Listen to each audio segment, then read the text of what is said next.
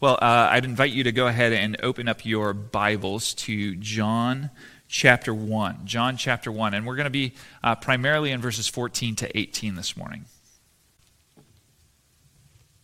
So uh, as you draw near to the place in Scripture where we're going to be sitting, uh, I want to talk to you about the drawing of tribal lines. Now, we do things that make fun of this or make jokes about this all the time. So we joke about it a lot, like with favorite football teams, right? So I remember uh, actually when when I came to the church here, I first started here, uh, it was like, uh, you know, I was interviewed and I asked a lot of questions from people in the congregation. And, uh, you know, everybody had like, uh, you know, really wanted to know what was important, and you know, how how am I going to lead, and uh, you know, what am I committed to, and all this stuff, right? And all of these really incredibly important questions.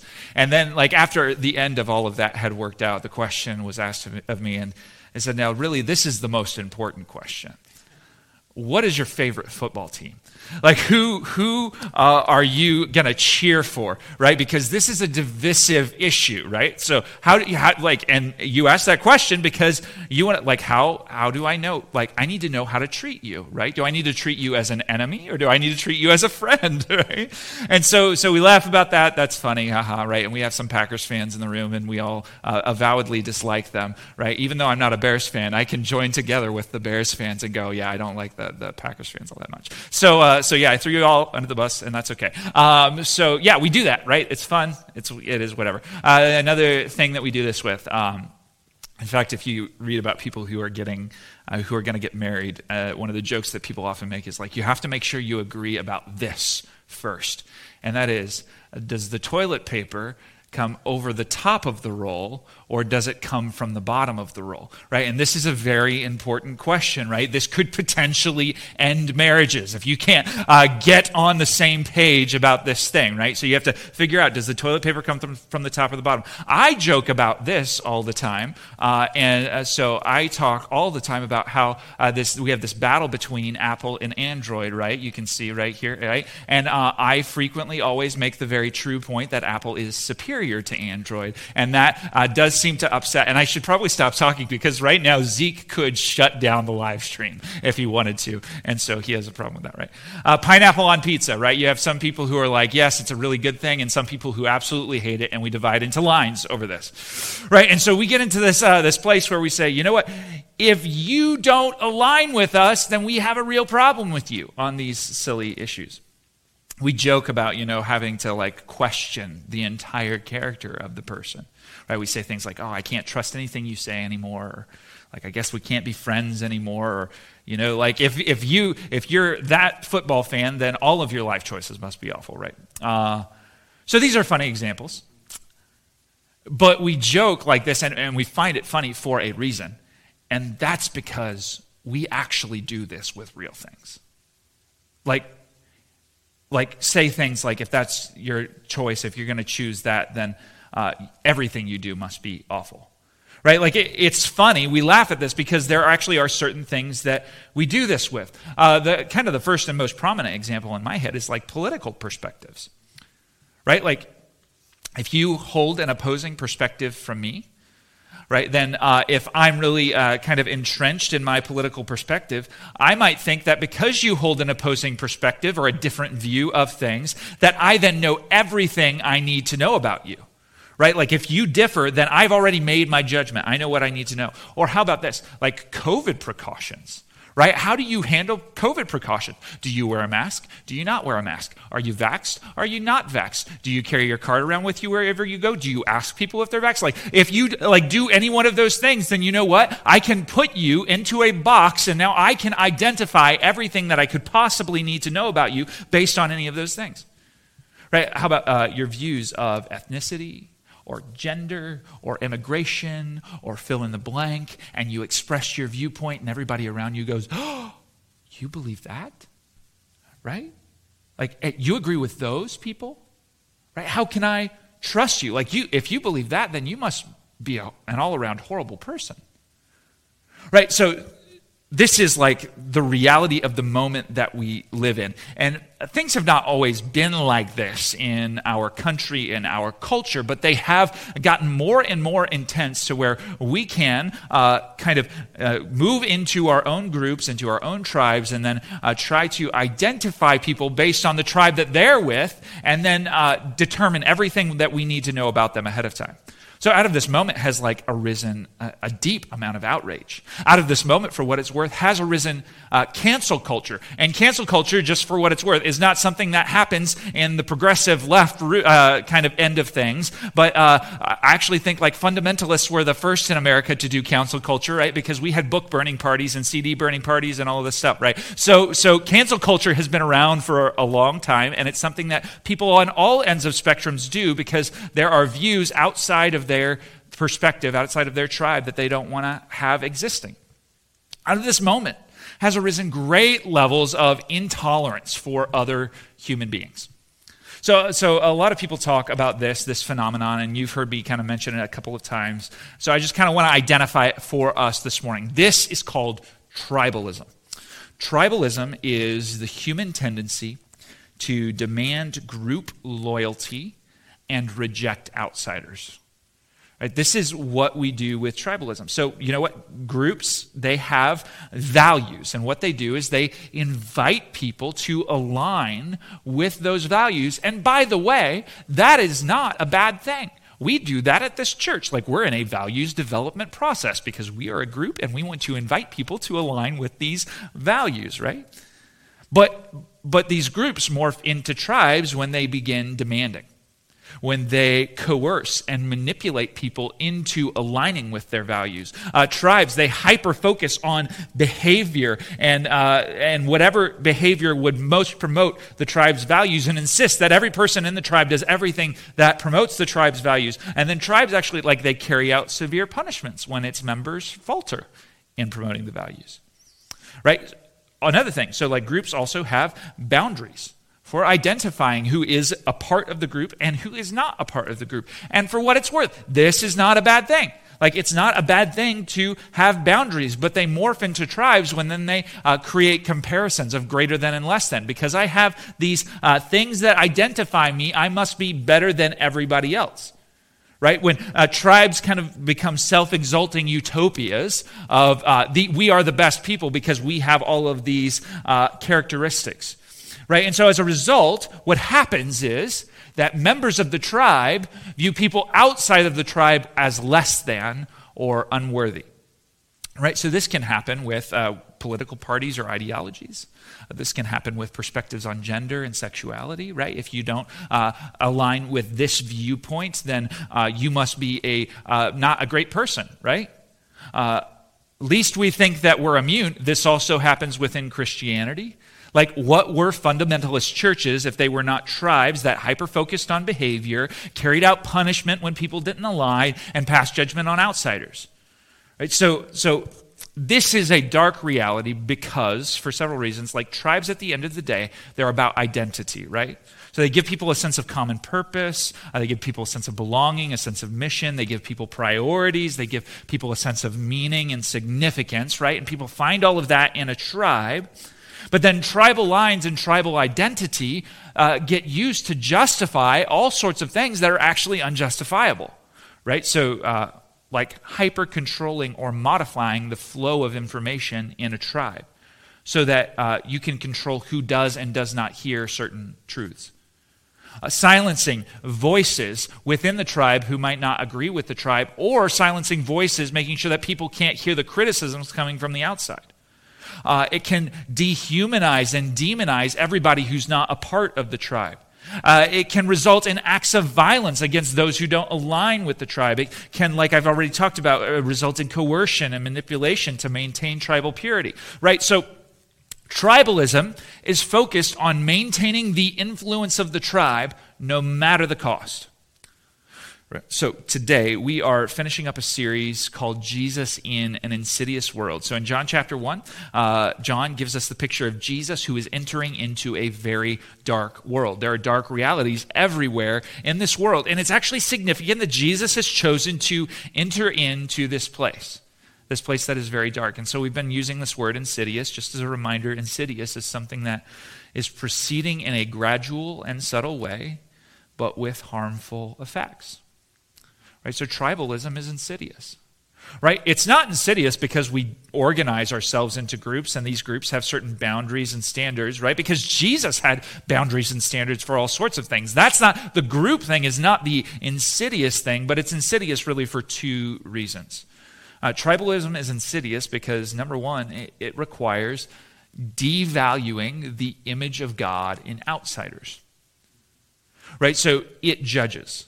It creates categories of less than and greater than amongst people. It condemns people, uh, not simply by their actions, but uh, by, at certain times in history, their skin color, or by their nationality, or by the school of thought that they represent, or by uh, their lineage, or by their geography, or by their ability, right?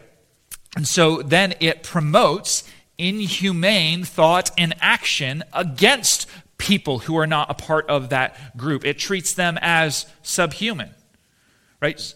So for what it's worth, like you can see this in political pundits on T V and the way that they talk about people who represent the perspective of the other side, right? So like notice their tendency to use language that insults and demeans, right? To compare their opponents to the worst people in history. Like, I don't know about y'all, but twenty twenty-one, like, in terms of the circumstances of the world and the way that we treat each other, as history goes, we're doing pretty well, right?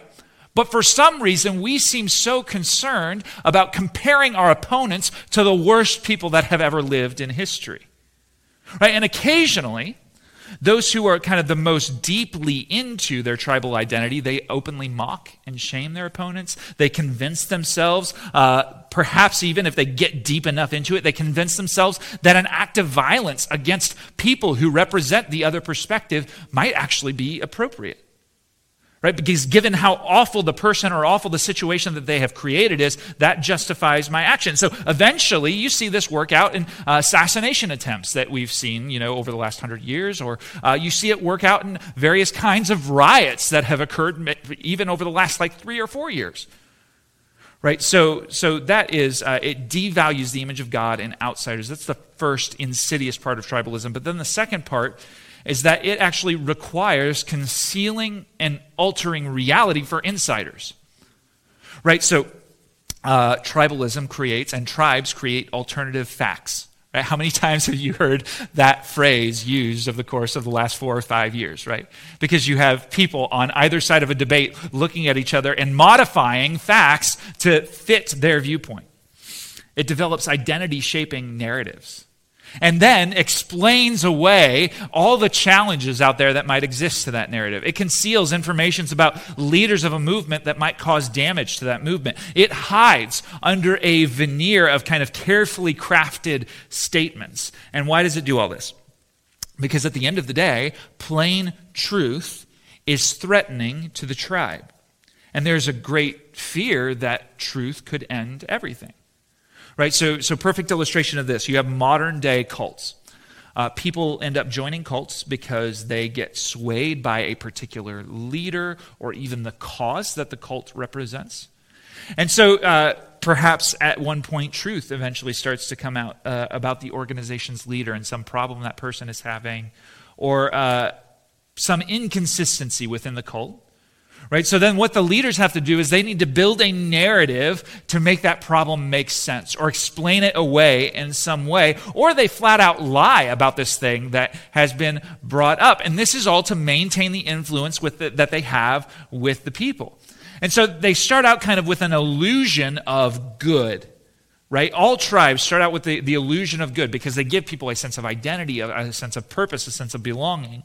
But before long, they morph into kind of having these requirements that require you to, to devalue the image of God and other people and, and require you to kind of ignore truth in order to maintain the integrity of the tribe.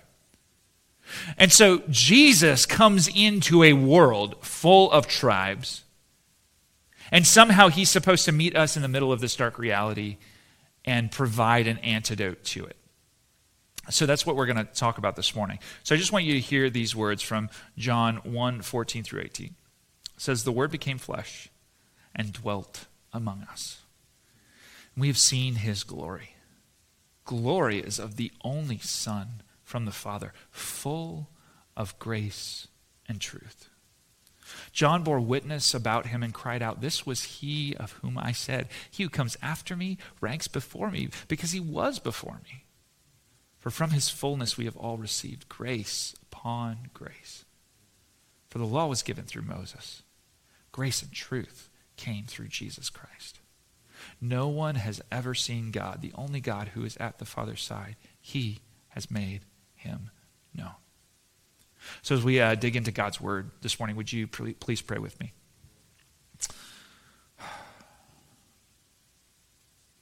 Jesus, I notice a tendency even in my own heart to align with certain things that would enable, and, and certain perspectives and even certain people that would make me think that because I see things this way or because I do things that this way, that I must be better than other people. Right? And that tendency towards tribalism exists. And Jesus, I ask that as you show us the goodness of who you are and what you're calling us to, that you would kill those tendencies inside of us. Right? That you would help us to see how you are the antidote by your entering into this world. Convince our hearts, Holy Spirit, and make us open to the work that you want to do this morning. I pray all of this in Jesus' name. Amen. So John one fourteen starts like this. It says, and the Word became flesh and dwelt among us. So this is uh, this is an amazing statement for many reasons. But here's here's kind of the primary reason that I want to focus on. Like I want I want you to consider our tendency towards tribalism, or or even even like just take the idea of being a part of a group out of it for a second. Like even just consider our tendency to judge and avoid people who don't measure up to our standards. Right? Our tendency to exclude others.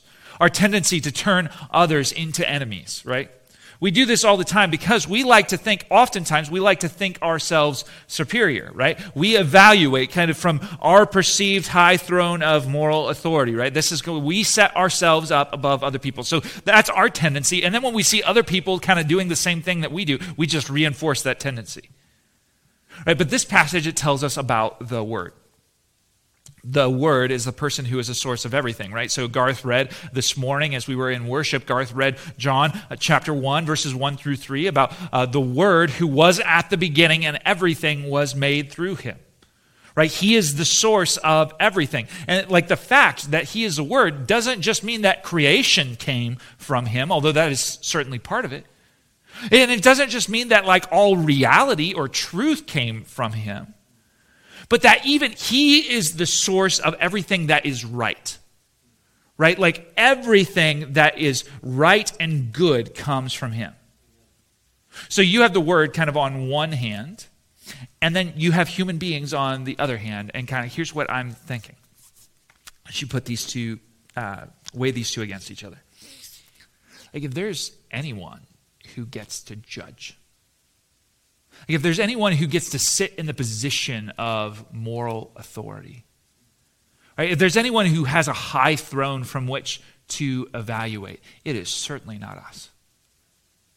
Right? Like if anybody gets to sit in a place and evaluate and express outrage and exclude, like if you if you weigh the two things against each other, but what does he do? Right? He doesn't other us. He doesn't burn us up. He doesn't express his outrage at this point, right? What does he do? It says, the Word became flesh and dwelt among us. He becomes like us in order to be with us, right? So like under the sway of tribalism, we cannot stand those who oppose the tribe. Like we certainly couldn't imagine associating with them or spending time with them or getting to know them or seeing them as actual real human beings. But he so drastically contrasts us in that he associates with us. He comes to be like us, to spend time with us. So uh, it goes on in verse fourteen. It says this. It says, we have seen his glory. Glory is of the only Son from the Father, full of grace and truth. Right, so here is kind of the fundamental explanation For why the one who actually did kind of deserve to exclude and condemn and punish? Here's the explanation for why instead he came to dwell with us. Because his glory, right? Like, and glory is kind of the whole composition of his character. His glory is full of grace. Right, like, and it's hard for us to kind of wrap our mind around the idea of glory when I read it in Scripture. It's hard for me to be captured by it because I just don't have anything to compare it to in my experience, right? But glory is the essence, like the essence, what is core to his character. And so the core of the Creator's character, the source of all things, is this uh, Son of God. It is full of grace. So this word grace, this word grace is a Greek word, charis.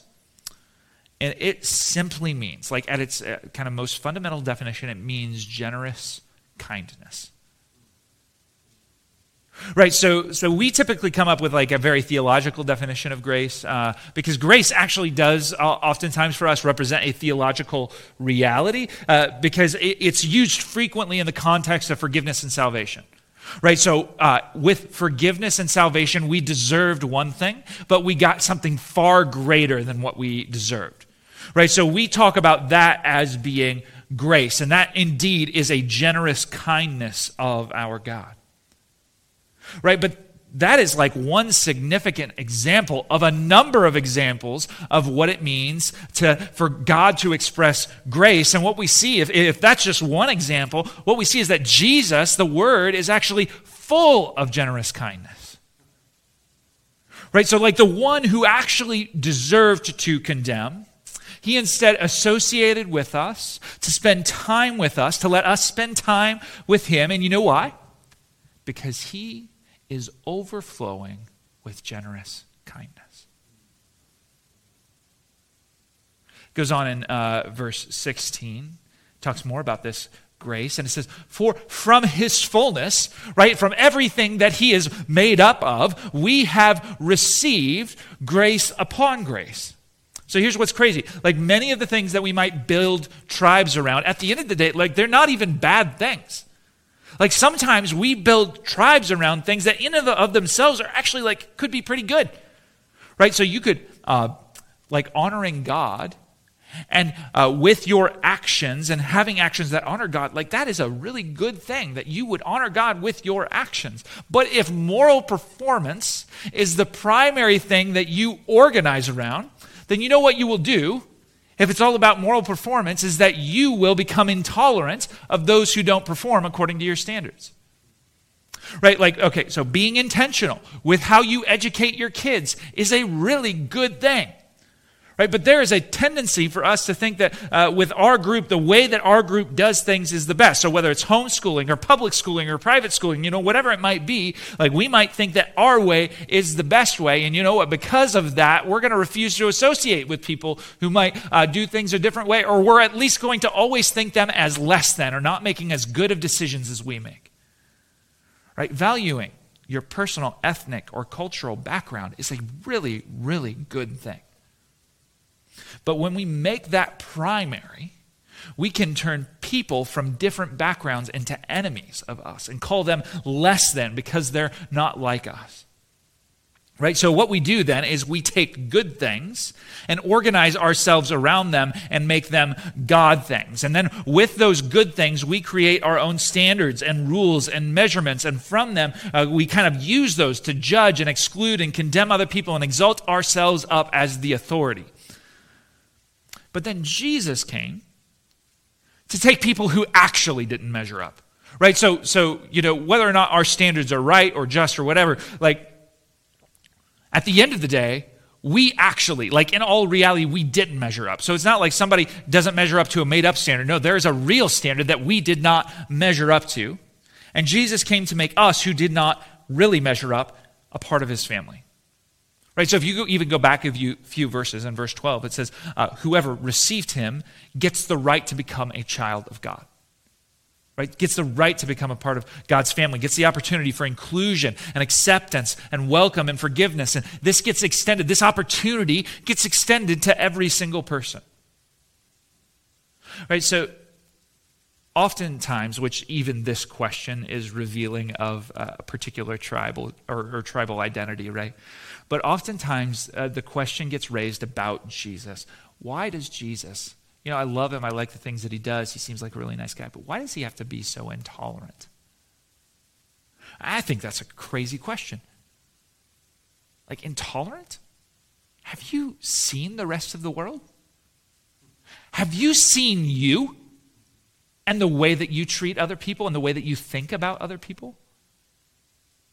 Right? Jesus is anything but intolerant. Like, Jesus sets clear boundaries, yes.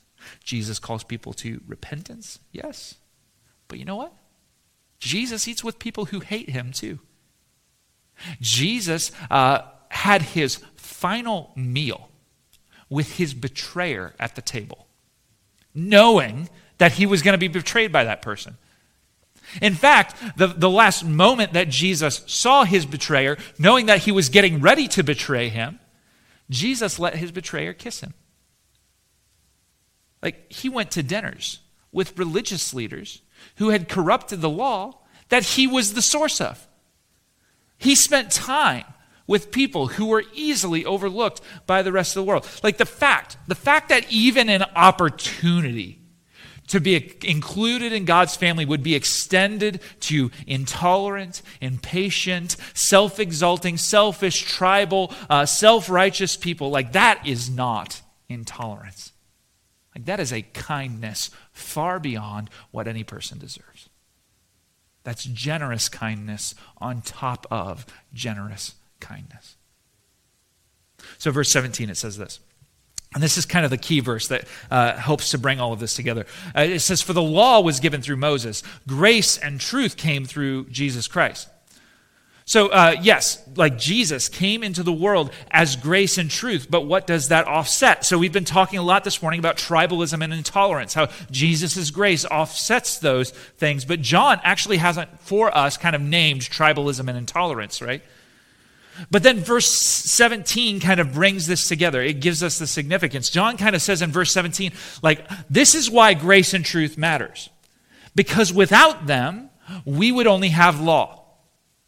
Right? So, so John makes this point about the law of Moses, and, uh, and because here's what is true about the law of Moses. The law by itself was incomplete. It needed a fulfillment. It pointed in a particular direction, but the direction that it was pointing in was unclear. And so as a result, what you have is just law, and groups of people started reading and organizing themselves just around the law. That's all they had, right? And what that like what that resulted in is that the law became an end in itself, right? So So actually, in the first century, in the time of Jesus, you have identifiable tribes based on how people deal with and use and implement the law.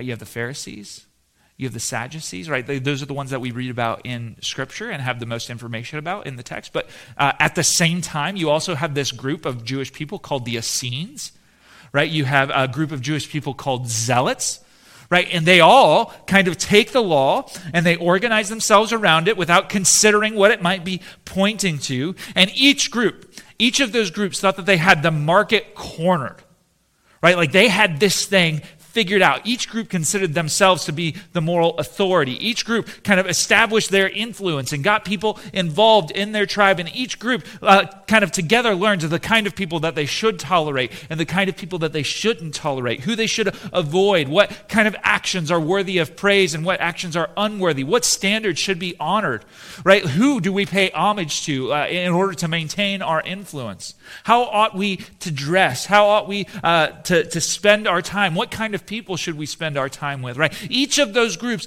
came up with all of those definitions, and they organized themselves around the law, and because they had done that, they actually missed the point of the law and instead opted for tribalism and intolerance. So John tells us, you know what? The law came through Moses. And this is, this is what the result of people who had organized themselves around an incomplete law did. But then, when Jesus came, gosh, we finally understood. Right? It's like, it's like as if everything came together, because all we saw was kind of this tendency towards tribalism and intolerance, but then Jesus came and we finally understood grace and truth came with him. Right, so remember this kind of first requirement of tribalism that we talked about. It devalues the image of God in outsiders. But then Jesus comes and what does he do? Right, he gives dignity where dignity was being denied. He welcomes people and spends time with them. He honors the image of God in everyone by extending to them the opportunity to be included in the family of God. So uh, kind of our first point that we're sitting with this morning is this. Tribes devalue the other, but Jesus overflows with unexpected kindness towards all others. So then, uh, there's another very important piece to this that we haven't considered, because we really looked at grace, but, but Jesus is full of two things. He's full of grace and truth. Right, so remember, we identified tribes as kind of also being insidious because of what they do to insiders, right? Uh, to outsiders, they devalue the image of God, but to insiders, they kind of alter information and reality. They conceal things. They manipulate, right? They alter facts. So John one fourteen, just to get a reminder, uh, we have seen his glory. Glory is of the only Son from the Father, full of grace and truth. This word truth is, uh, in the Greek, it's aletheia. And uh, it simply means, like at its core, you can think of truth as like, oh, I need to tell you something, or I need to give you a dose of hard truth or something like that. But actually truth at its core means uh, you're not concealing anything. Like there's nothing that's being hidden. Like it is reality as it actually is. Right? So, so at the end of the day, tribes and tribalism, they are threatened by truth. Because in order for the tribe to stay unified, it needs to make sure that the tribe is always ultimate in the, the members' eyes. So when facts come out that would delegitimize the tribe or call tribal leaders into question, what happens is you get messaging control. You get manipulation of information. But Jesus, it said Jesus does none of that. Like he just gives reality as it actually is. Right, so so like there's this interesting question, like what is it about Jesus? Because he is like an important leader. He calls people to follow him. He gathers a lot of people around himself. Like what is it about Jesus that isn't threatened by truth? Because tribes, like they're trying to, to unify around something that they have made ultimate in the eyes of their tribal members. And the problem with that is truth will always reveal something else to be more ultimate than the thing that they've organized around. Right? This is why they you can't have truth in a tribe, right? That's why they need to control messaging. But you know what? Here's why Jesus isn't threatened by truth. Because he is ultimate. Right? He is the Word. He is the source of everything. He is the one for which all things were created. Which means that no amount of truth will be able to show him to be anything other than what he already is. Right? He is the Word. He's the creator of the universe. And so as a result, he can call people to follow him and be fully transparent and fully authentic. And there are no facts that will come out that will threaten the truth of who he is. He can call people to follow him because reality will always reveal him to be worth following. No fact will come out that will ever jeopardize the reality that he is worth following. So in verse uh, eighteen, John makes this point with even more clarity. In verse eighteen, it says, no one has ever seen God. Right? Like uh, all of those people who think that they should be able to stand in some sort of moral authority, like none of them have actually like gotten even close to seeing God. But you know what? The only God who is at the Father's side, he has made God known. Right? So, so Jesus is full of truth to this extent. When people saw Jesus, they could know God. Right? When people talked to Jesus, they talked to God. He is God. So, so these various religious groups, what did they do? When Jesus came on the scene, the one who actually is ultimate, um, they made up lies about Jesus. Right? They called him a blasphemer very publicly. Uh, they said that he drove out demons by the power of Satan. Uh, they manipulated Roman authorities in order to be able to interrogate him. They convinced crowds that he was a common criminal. Uh, they bought, they took, kind of brought Jews and Romans together to mock him and carry out his execution. Why did they do all of this? Because the truth that he brought endangered their tribe. Right? Like, oh, things like God desires mercy and not sacrifice? Or uh, Jesus insisting that maybe the motives of religious leaders are showing them to be self-serving and uh, when they give their money with pomp? Or uh, maybe that uh, the teaching that these religious leaders bring uh, kind of misses the heart of the law? Or maybe that uh, their Messiah has come with miracles and signs and is the Son of God, and his goal is actually to get people to follow him. Right? Like all of these things that Jesus said and brought up, at every level it threatened their power. It all said, you know what? Something else has to become ultimate now. And their tribe was more important to them than truth. So when John says Jesus is full of truth, what he's saying is that in all of those other places, you get concealing and hidden things, but in Jesus, you get full disclosure. Right? Jesus doesn't play at concealing information. Jesus doesn't manipulate the messaging. Jesus doesn't change the facts. In all reality, like he doesn't require us to do any of that either. Right? In fact, like we are given the freedom to come to Jesus just as we are. Right, to confess our sins, to uh, and to be welcomed, being fully known by him, uh, kind of with all of our gunk and everything. And in fact, Jesus is so full of truth that he knows when I'm trying to be something that I'm not. Right? He gives me the opportunity to meet him as I am, and he shows me fully who he is. And so, uh, so here's the truth about Jesus this morning. Tribes, they require manipulation and concealing. That's how they function. It's, they cannot survive without it, but Jesus freely shows reality as it actually is. And he's not threatened by it. Okay, so what? We're going to deal with these uh, realities right now. So um, number one, tribalism is attractive, and we need to resist it. Right? So we like the certainty that our tribes provide, especially when they begin to align with our perspectives in certain ways. Like we really like having very clear lines of black and white. But what we need to be wary of is any time uh, it would ca- our tribes would cause us, or even kind of our perspectives or the people that we agree with, that they might cause us to look at uh, other groups of people and point to them as those people, and, and, and make those people out to be the problem. Because you know what? Those people are also people that Jesus came to extend life to. Right? So we need to be very wary of uh, it, it's okay to have perspectives and to even be interested in expressing those perspectives and in trying to uh, to better like grasp and better advocate for uh, people to see it your way. Like there's no uh, problem with that at the core. But when your perspective and the people who help to justify you in it would cause you to look at other people made in the image of God and exclude them and demean them and condemn them and not like them and not want to spend time with them and not reach out to them, people who, by the way, Jesus has called you to love because they are your neighbors in this world. Right, that's what we need to be wary of. So tribalism is very attractive to us, but we need to resist it. Uh, number two, refuse to know anything about those who you have not spent considerable time with. Right, um, so tribes give us markers and measuring sticks and standards by which we can evaluate people.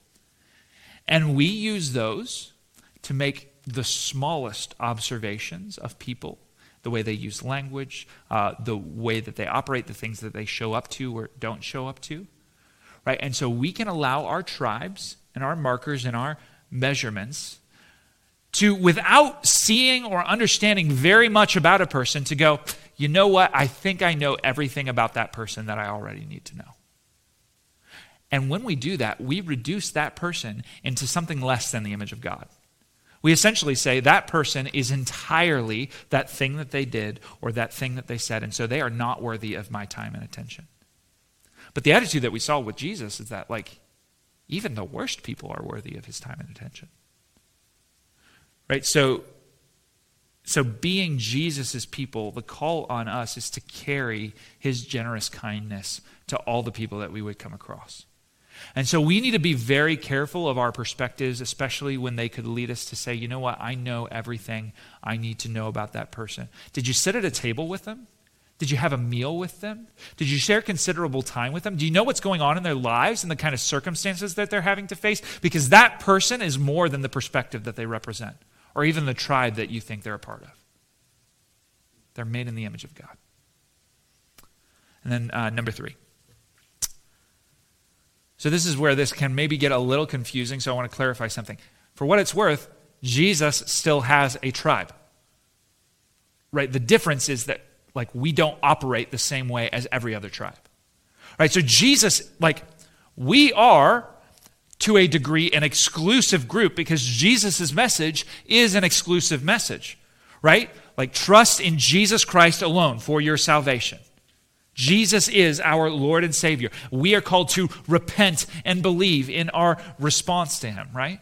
That is a very exclusive message, right? And we, like, the only people who can be included in our tribe are people who cross that line, right? Like, this is what it means to be a part of the church. But here's the difference. Every other tribe finds people to exclude and condemn, and we are called to be the people who welcome and invite and see the image of God in the other, and extend grace and kindness to, and love our neighbors, and love our enemies, right? And uh, take, you know, if your uh, if your enemy or you, the soldier takes you, and he says, "Hey, I need to borrow your cloak for one mile," and uh, you're walking with him, and he's taking you prisoner, then you you need to go with him two miles. You need to share the shirt off your back with him, right? You need to turn the other cheek. If you uh, get hit, you offer the other one, right? Like all of these ideas about how you treat people who mistreat you, uh, Jesus' people are called to carry those things out. Right? We respond to others in a very different way than the rest of the world does. Right? So when we embody what Jesus embodied, we carry generous kindness with us. Right? So what this means is that as those who carry generous kindness, it means that we sit with people and interact with people who the various tribes that we might be inclined to listen to tell us not to interact with. Right? It means that we pray for those who abuse us. It means that we forgive those who hurt us. It means that we spend time with other people who our tribes tell us to reject. Right? And then, then in the midst of those situations, at the same time, we embody truth. Right? We tell people the truth about who Jesus is and what he did. Uh, we become honest about our failures. And you know what? We don't have to hide them because Jesus isn't threatened by our failures. Like we live openly and authentically with other people. We fully disclose all the things that Jesus has fully disclosed to us. We leave the decision in their hand. And we keep loving them no matter what. Right? And if they tell us we they don't want us around, that might hurt, but we don't turn them into enemies. We don't turn them into hated people. We just leave. Right? So this mix of grace and truth, this is what we're called to represent, and this is how we're going to close this morning. I just want you to look at uh, John chapter four with me. Uh, we're not going to look at the, at the whole thing, but I, I want you to listen to this mix of grace and truth as Jesus sits with this woman at the well. So uh, in John four, five, he comes to a town of Samaria. For what it's worth, Samaria is not a good place for a Jewish person to be. Already, like we encounter a reality that uh, tribes have informed. Because tribes have informed that uh, Jewish people do not interact with Samaritans. You don't go to them. You don't spend time with them. You will soil yourself. You will dirty yourself if you spend time with that person. You will mark yourself as unclean. So Jesus came to a town of Samaria called Sychar, near the field that Jacob had given to his son Joseph. Jacob's well was there. So Jesus, wearied as he was from his journey, he was sitting beside the well. It was about the sixth hour. So at that time, a woman from Samaria came to draw water. And Jesus said to her, this person that his tribe had told him to reject, to avoid, to, to walk around, Jesus said to her, "Give me a drink." For his disciples had gone away into the city to buy food. The Samaritan woman said to him, she is amazed. How is it? Right? This is this is the effect of grace, right? Because it's unexpected, and it's generous, and it's coming out of nowhere. And so she says, "How is it that you, a Jew, ask for a drink from me, a woman of Samaria?" For Jews have no dealings with Samaritans.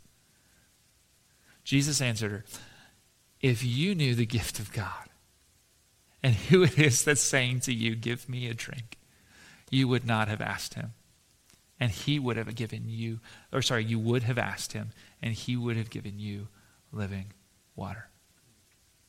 Jesus, as they interact more, Jesus goes on and says to her, everyone who drinks of this water, the water from the well, will be thirsty again. But whoever drinks of the water that I will give him will never be thirsty again. So now you start to see, as Jesus has met her with grace, he starts to bring truth into her. Starts to show her, I'm the one who satisfies these, what all these thirsts are pointing to. The water that I will give him will become in him a spring of water welling up to eternal life.